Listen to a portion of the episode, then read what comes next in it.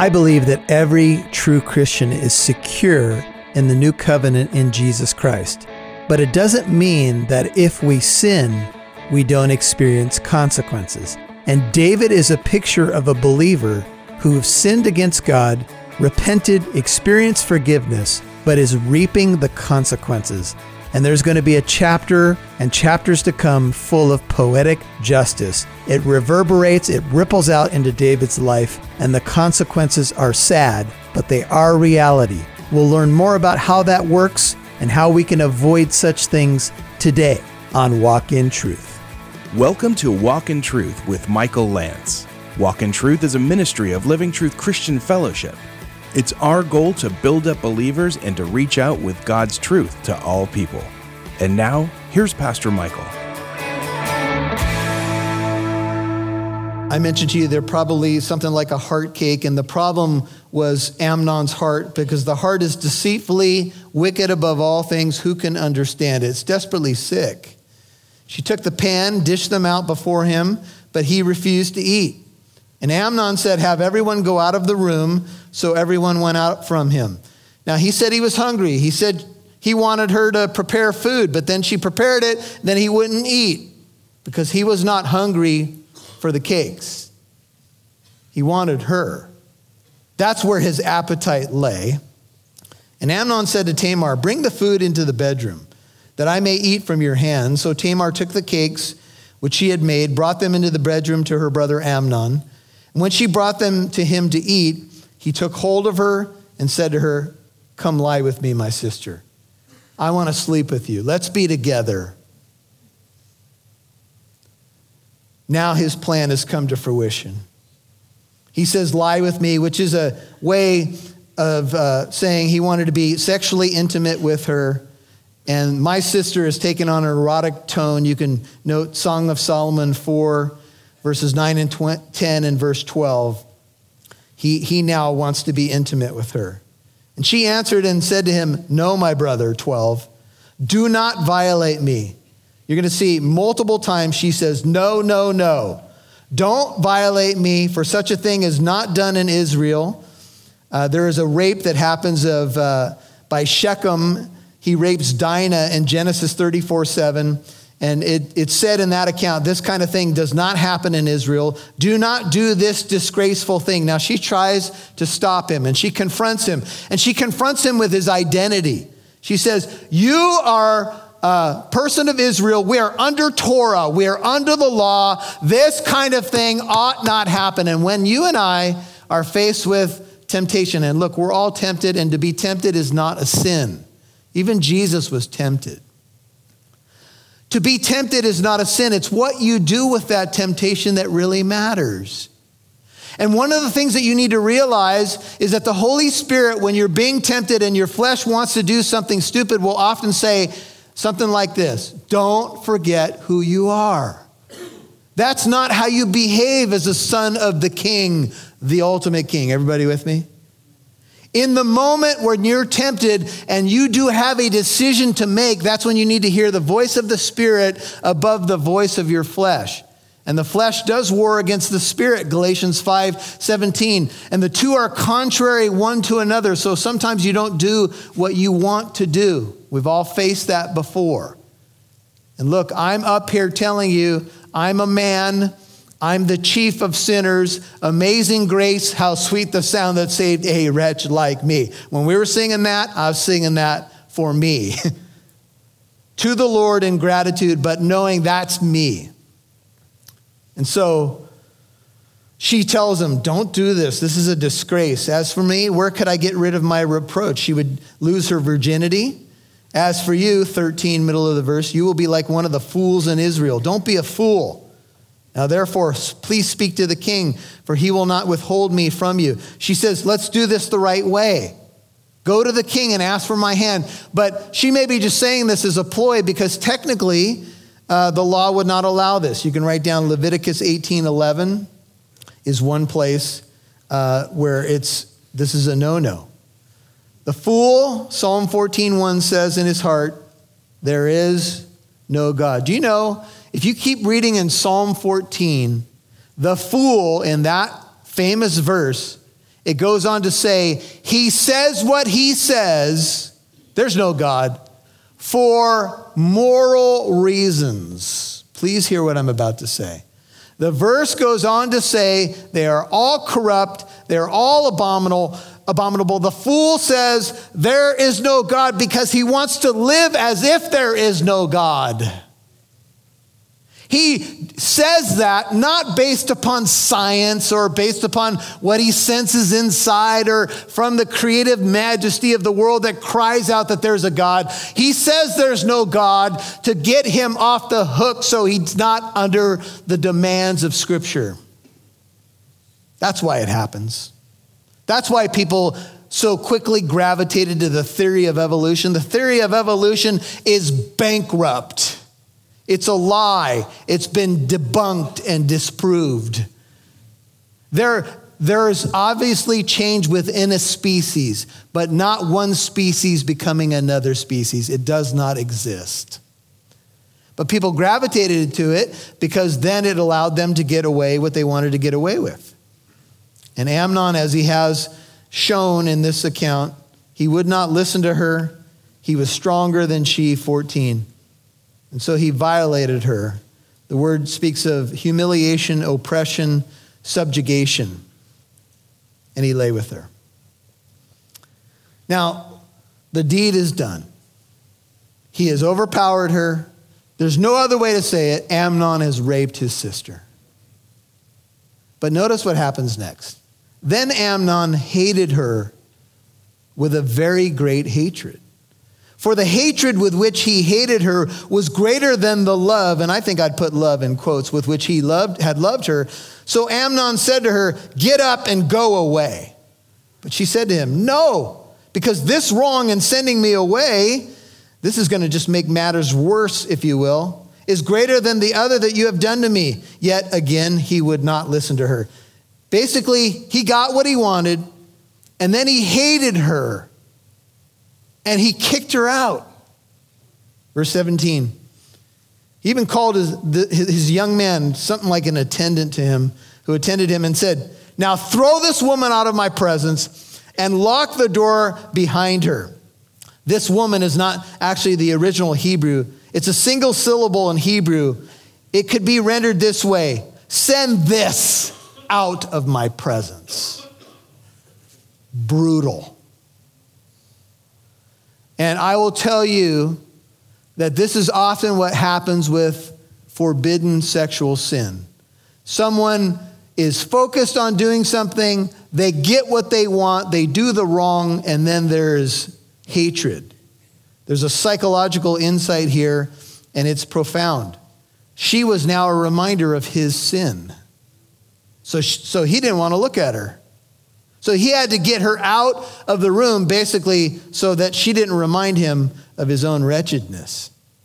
Now she had a long sleeve garment, for in this manner the virgin daughters of the king dressed themselves in robes. It was a way of showing that they were virgins.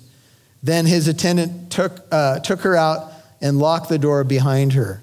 Now, this garment's going to become uh, something that she's going to tear because she has been torn up. But I want to read something from uh, a writer who uh, I would ask you, young ladies, to really key into what I'm about to read. He says, Let me give you a friendly fatherly tip unto, unto all you young ladies who may be in the position of Tamar, in that you have some fellow who is really pressing hard to have sex with you. He is, he is the soul of kindness. He's very attentive. He calls all the time, he opens the door for you, he brings you flowers, but he's pushing hard for a sexual relationship. Don't give in. If you really love him, make him wait until you're married. If he really loves you, he will. Over and over, time and again, the fellow will press and press until he has taken you to bed. And that's the last you will see or hear from him. You are no longer a challenge to him. He's conquered and he's off on new conquests. If you really love him and want him, make him wait. And if you really love God and love yourself, make him wait. Close quote. I've talked to some people over the years about some of these subjects, and I've had people laugh in my face and say to me, Do you really think it's realistic that a person could be a virgin until they're married? And I've said, Yes. Do you have another question? Oh, no, we need to hand out condoms in high school because we know what's going to happen. They're going to have sex anyway, so let's just let's just fess up to it. Let's get with reality. And the fact is, you don't have to go with the flow, my brother, my sister. You don't. You don't have to do it the world's way. You can wait. You can do it God's way. Now, I know a lot of us have made our mistakes in this area. And so, again, I want you to read the account in the shadow of the cross, and I want to give you some hope at the end of the story. But I want you to see what Tamar did. She put ashes on her head. This is a sign of mourning. She tore her long sleeve garment, which represented her virginity, because that was torn up now, which was on her. She put her hand on her head and went away, went out. They had kicked her out, crying aloud as she went. She had ashes, she had tore her garment. These are all things you'll see in your Bible over and over again signs of mourning and grief. And Absalom, her brother, said to her, he saw, saw her in this emotional distress. Notice what he says Has Amnon, your brother, been with you? It's like he knows. He, he could see the attraction as a brother. He knew there was some unhealthy stuff going on. And when he saw her with this kind of emotional distress, he says, Has Amnon, in essence, violated you? But now he says, and she may have just given him a nod like, Yes, no words are recorded. Now he says, Keep silent, my sister. He is your brother. Do not take this matter to heart. Might be, don't blame yourself. Don't, don't, don't stew on it too long. Try to move forward. So Tamar remained and was desolate in her brother Absalom's house. He kind of became a kinsman redeemer to her in a sense. The father of peace, Absalom or Shalom, brought her in, tried to give her as much peace as possible. Thanks for listening to Walk in Truth. This is Pastor Michael Lance. I'm the senior pastor of Living Truth Christian Fellowship in the city of Corona. Hey, I want to tell you something that's exciting happening here at the church. We have a college that we've started. We offer a two year diploma in Christian apologetics and theology. We have two exciting classes coming up with great instructors. It's Hidden Riches of Church History from the Resurrection to the Reformation, and we have a class on Christian philosophy. How do we know what truth is? We're going to look at epistemology and some other subjects like that. Are you a working adult? Have you just graduated from high school and looking to go deeper in your faith? The tuition is very low and the instruction is excellent, and the classes start in July. Are you interested? Do you want to go deeper in your faith? Do you want to be more equipped to give answers for the hope that you have in the public square? Well, check it out today. It's thetruthacademy.com, thetruthacademy.com Sign up today, find out all the information, and get equipped. God bless you. He kind of became a kinsman redeemer to her in a sense. The father of peace, Absalom or Shalom, brought her in, tried to give her as much peace as possible. Now, when King David heard of all these matters, he was very angry or furious. Kind of like when Nathan told him that story that was about him, he was angry, right? Till he found out he was the man. David was mad, but he didn't do anything about it. I want you to hear something I'm about to say. David had lost his moral authority. Please hear this. If you are compromising as a man of God or as a Christian, and someone comes to you and says, I'm struggling with pornography, and you yourself view pornography, you lose your moral authority to speak into their life. David, what could he say? Hey, you shouldn't do to that. Yeah. But David had just come off his own compromise. What moral authority did he have now since he was a man who had just done the same thing? Not exactly the same, but you get the point. And so Amnon has done this thing. David's mad. Absalom did not speak to Amnon, 22, either good or bad. Absalom hated Amnon, but he didn't really come out and show it. He kind of pushed it down in his heart because he had violated his sister Tamar. Now, the story is going to fast forward to what Absalom does, and I'll just say this to you. What Absalom is about to do doesn't make things any better. Vengeance belongs to who? To the Lord.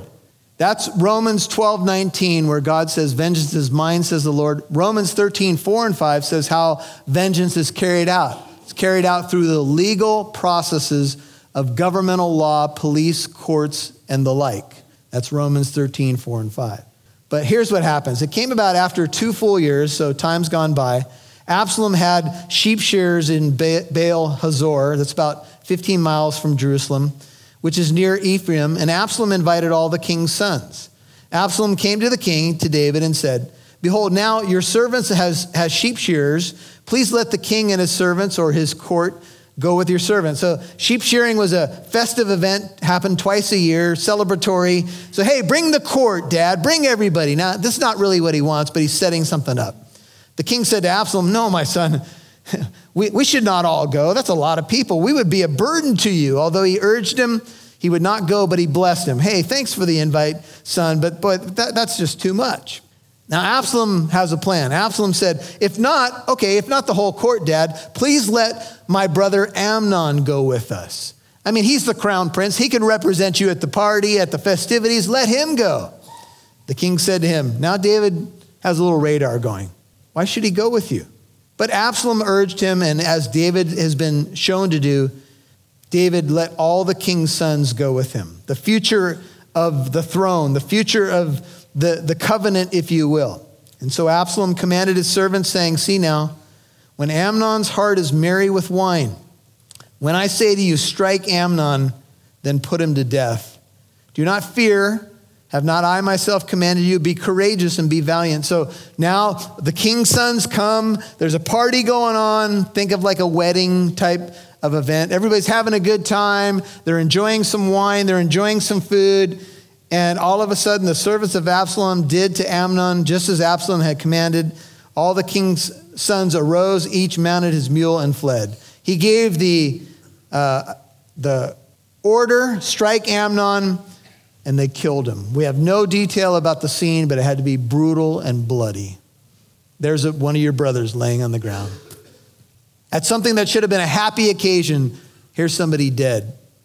And everybody fled. Everybody got on a mule and started to run away.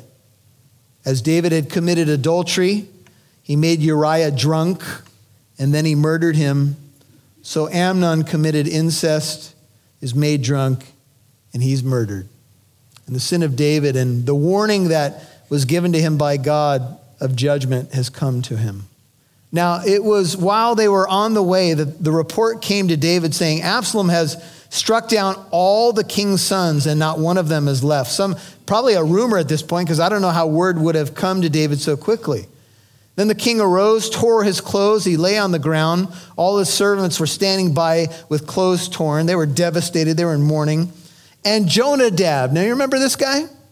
The so called friend of Amnon, the son of Shimeah, David's brother, his nephew, is uh, Jonadab to David, responded. He said, do not let my Lord suppose they have put to death all the young men, the, the king's sons, for Amnon alone is dead. Because by the intent of Absalom, this has been determined since the day he violated his sister Tamar. How does Jonadab know? How does Jonadab know that only Amnon is dead? How does Jonadab know what Absalom was feeling? He had buried it in his heart. Is it possible that Jonadab had become a confidant to Absalom and in some way set up this plan to kill Amnon, the so called friend? Hey, bro, just pretend like you're sick and you can take advantage of your sister. Hey, Absalom, do you want to kill Amnon? Here's how to do it. When you have the sheep shearing thing, you could set it up, tell your dad this. Now, it's not in the text, but can you see this snake? Playing both sides. You ever known a person like this? Who whispers in your ear sweet nothings? Oh, you're wonderful. This is what you should do. And then over here, you walk in the door and they're whispering in this person's ear. Oh, watch out. It's kind of how the snake works. Always playing both sides of the equation. Shrewd. Maybe he had concocted the plan himself. Now, therefore, he says, Do not let my lord the king take this report to heart, namely that all the king's sons are dead. Only Amnon is dead. Now, David had to be wondering, how does he know? Now, Absalom had fled, and the young man who was the watchman raised his eyes, looked, and behold, many people were coming from the road behind him by the side of the mountain. Jonadab said to the king, Behold, the king's sons have come. See, according to your servant's word, so it happened. Maybe he'll like me now. He's playing all sides. It came about as soon as he had finished speaking that behold, the king's sons came and lifted their voices and wept. They were in trauma. And also the king and all his servants wept very bitterly. Now Absalom fled and went to Talmai, the son of Ammihud, the king of Geshur. And David mourned for his son every day. Literally, the Hebrew is all the days. He mourned for Amnon day after day and probably all of his days.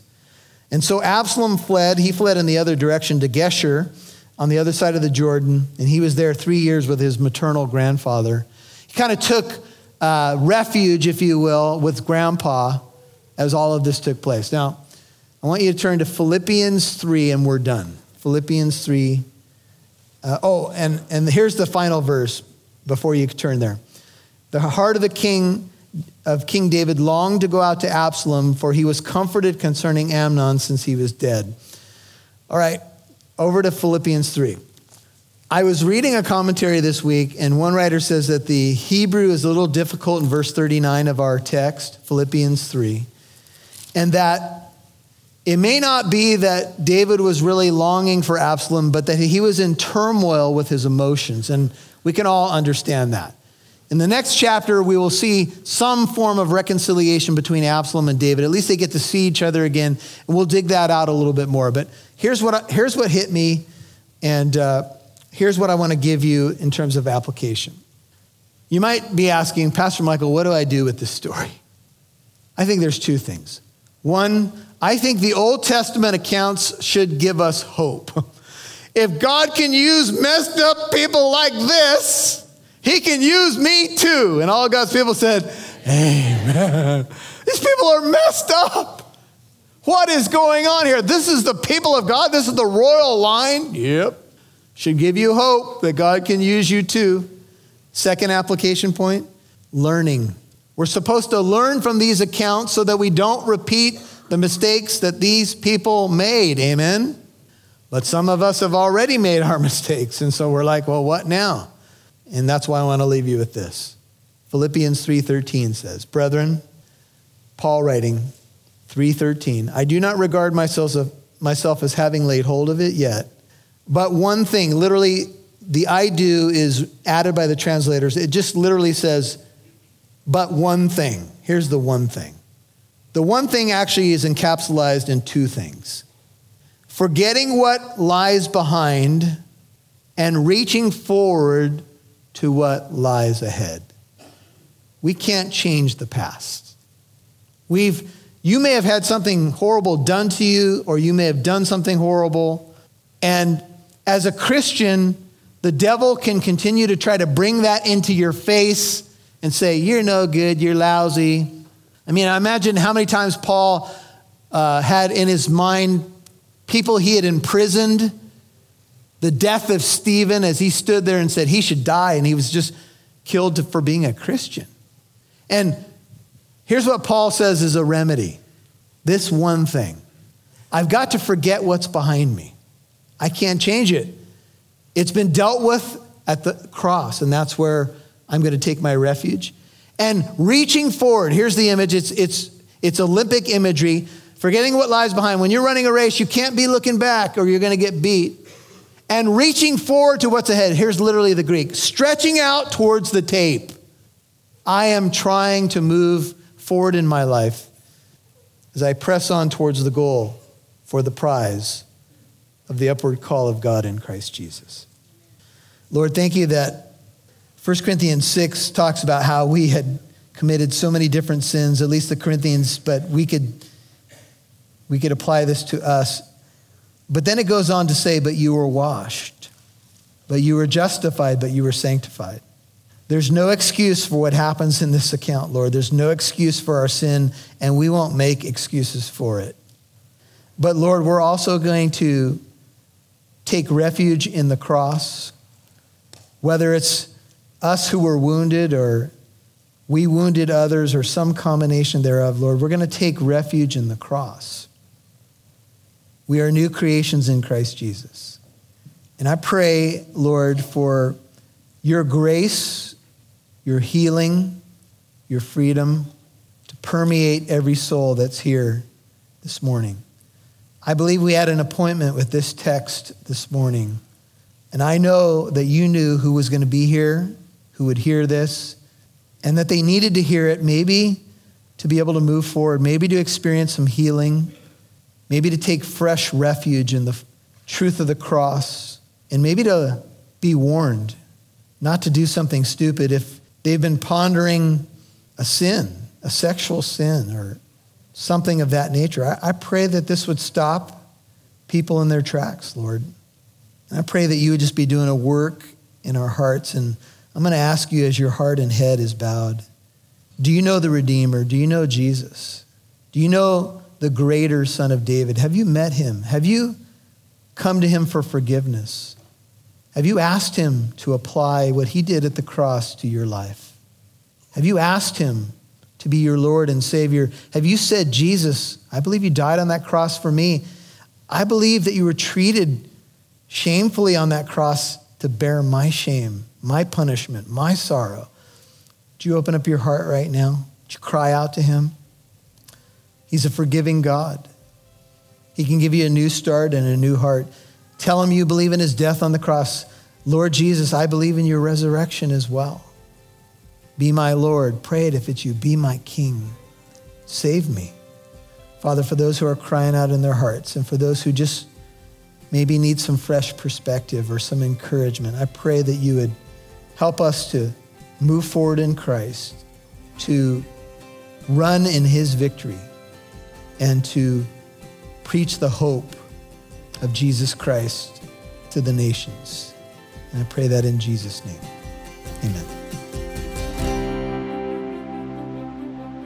Hey, listening family, I want to tell you a little bit more about the store at walkintruth.com. And I'd like to highlight a teaching we have up there. It's called The Anatomy of a Fall, and it's from 2 Samuel 11 and 12. How can we keep from falling to sexual sin in a culture like ours? Well, we've tackled this and put it on the radio recently. I know you can benefit from it. You can also pass it along to a friend. It's available in CD and DVD format. And you go to walkintruth.com, click on the store, and when you purchase a product, you are partnering with us to help us reach more people like you. When you buy something, it goes directly to paying for radio airtime. So walkintruth.com, click on the store and look for the anatomy of a fall. Purchase it, pass it along to somebody else, and you'll be partnering with this radio ministry. We appreciate it. God bless you, and we'll catch you next time on Walk in Truth. Thanks for listening to Walk in Truth. Pastor Michael would love to hear from you. You can write him when you visit walkintruth.com.